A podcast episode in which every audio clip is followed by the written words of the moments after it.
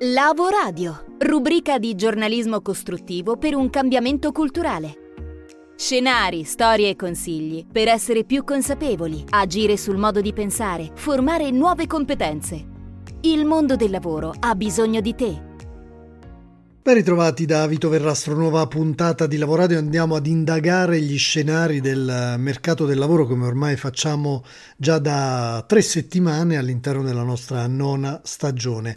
Si entra nel mercato del lavoro giocando sulle competenze, sulla propria voglia di imparare a imparare continuamente e osservando gli scenari del lavoro come cambiano. Quindi un doppio sguardo, quello all'interno di sé, per darsi un'automotivazione, per lavorare sulle soft skills, per imparare a imparare, come dicevamo, ma anche osservando ciò che sta cambiando e dove, da dove arriveranno le migliori opportunità. Ecco il punto di Pina Sabatino, consulente di carriera, coach e formatrice manageriale. Secondo una stima del World Economic Forum, entro il duemilaventidue l'evoluzione del mondo del lavoro subirà una forte accelerazione, questo a causa di tre fattori: l'avvento di nuove tecnologie, del digitale e dell'automazione. Tutto questo porterà alla nascita di tante nuove opportunità professionali. Secondo gli esperti, la crescita di posti di lavoro si concentrerà in tre aree chiave: l'economia verde, stiamo parlando dei cosiddetti green jobs, quindi per capirci l'informatico ambientale, giurista ambientale, l'esperto in gestione dell'energia, eccetera. La seconda area è quella dei servizi sanitari, quindi tutte le professioni sanitarie.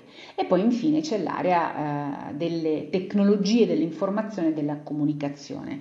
Ora, certamente l'ambito digitale è quello eh, nel quale negli ultimi anni si è avuto un incremento enorme di richieste, molto molto ricercate in senso positivo dal mercato del lavoro. Sono le figure quali e-commerce manager, social media manager, esperti di cyber security, digital marketing manager, eccetera, eccetera. Quindi fondamentale per poter cogliere queste opportunità è senz'altro la formazione e l'aggiornamento, l'aggiornamento professionale continuo. Cioè solo chi riuscirà a coltivare le proprie competenze professionali, aggiornandole e sviluppandone di nuove, avrà l'opportunità di rimanere appetibile, employable, occupabile sul mercato del lavoro. Questo perché?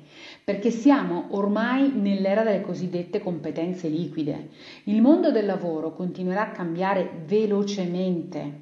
Le persone si troveranno a cambiare occupazione più volte nell'arco della loro carriera e dunque avranno necessità di apprendere sempre nuove competenze. Quindi credo che sia fondamentale, al di là di acquisire continuamente conoscenze, sviluppare l'abilità di imparare, di imparare lungo tutto l'arco della propria vita professionale.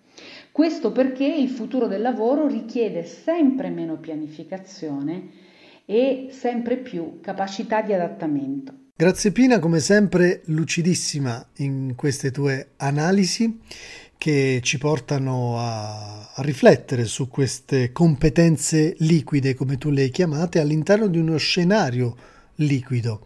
Ma per passare e restare sempre in metafora e per passare da uno stato liquido ad uno stato viscoso o poco viscoso, vediamo cosa ci dice anche Piero Vigutto, che va a portare eh, il suo accento, il suo sguardo dall'interno delle aziende, le aziende viste però come insieme di persone e che quindi si pongono gli stessi interrogativi e gli stessi dubbi di cui parlava Pina Sabatino riferendosi ai processi legati alla crescita, appunto, delle persone. Piero Vigutto è un consulente di direzione per la gestione delle risorse umane in azienda.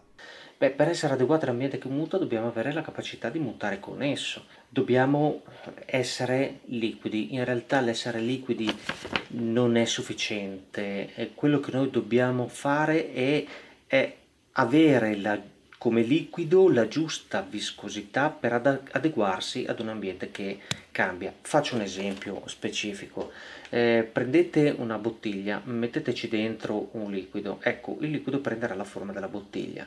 Eh, voi rovesciate la bottiglia, il liquido si adeguerà alla nuova forma. Ora, la questione è in quanto tempo si adeguerà alla nuova forma.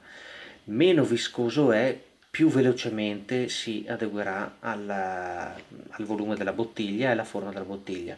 Eh, la questione sta proprio qui, nella tempistica di adeguamento. E come faccio io, azienda, ad essere liquida, anzi ad essere poco viscosa nel mio essere liquido? Beh, devo puntare essenzialmente sulle persone.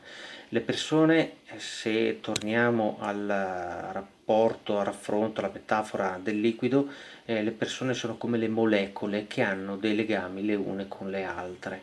Ecco, noi dobbiamo puntare sulle molecole affinché sviluppino dei legami facilmente modificabili, affinché possano essere adattabili al contesto che muta. E noi possiamo quotidianamente ridurre, cercare di ridurre la viscosità delle nostre persone, investendo sulle, su di loro, sulle capacità e le competenze non solo tecniche ma anche trasversali, che sono quelle che poi eh, più di tutte trovano riscontro nelle eh, relazioni interne ad un gruppo. Puntiamo su formazione, puntiamo su una selezione organizzata bene, puntiamo su un sistema incentivante che vada non solo a premiare in maniera eh, attraverso il denaro la performance, ma che vada anche a motivare le persone. Puntiamo eh, sui sistemi di valutazione della performance, senza i quali non potremo mai capire quanto effettivamente viscosi siamo. Dobbiamo riorganizzare la gestione delle risorse umane per riuscire a far fronte ad un mercato che chiede sempre di più veloci adattamenti ai contesti che mutano. Senza eh, la capacità di essere liquidi, anzi di essere poco viscosi, un'azienda purtroppo non avrà questa capacità e finirà per soffrirne, con tutte le conseguenze che ovviamente conosciamo. Grazie Piero, sicuramente mh, tema di grandissima attualità all'interno delle aziende. Ultimo segmento di questa puntata, mh, da quest'anno siamo in qualche modo gemellati, possiamo dire così, con Anginradio, più di prima Potenza Changemakers, che è una delle radio dell'Agenzia Nazionale Giovani, eh, in cui under trenta provano con successo a fare radio.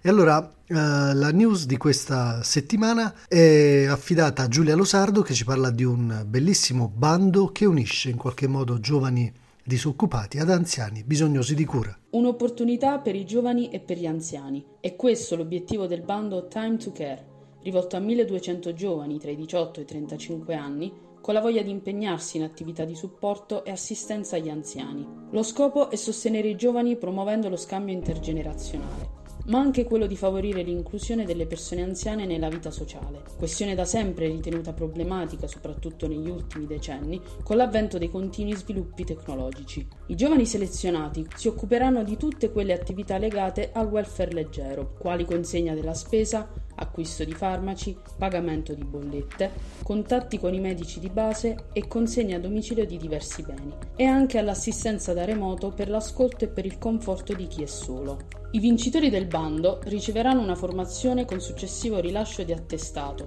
firmeranno un contratto, riceveranno un assegno mensile pari a trecentosettantacinque euro netti, avranno una copertura assicurativa e saranno dotati di dispositivi di protezione individuale. La domanda di partecipazione deve essere presentata entro le ore quattordici del trentuno ottobre. Per saperne di più, visitate il sito del Dipartimento per le Politiche Giovanili e il Servizio Civile Universale. Grazie Giulia, ora l'aforisma della settimana affidato alla voce dell'attrice Tonia Bruno. Alla prossima! Quando si effettua una scelta, si cambia il futuro. Deepak Chopra.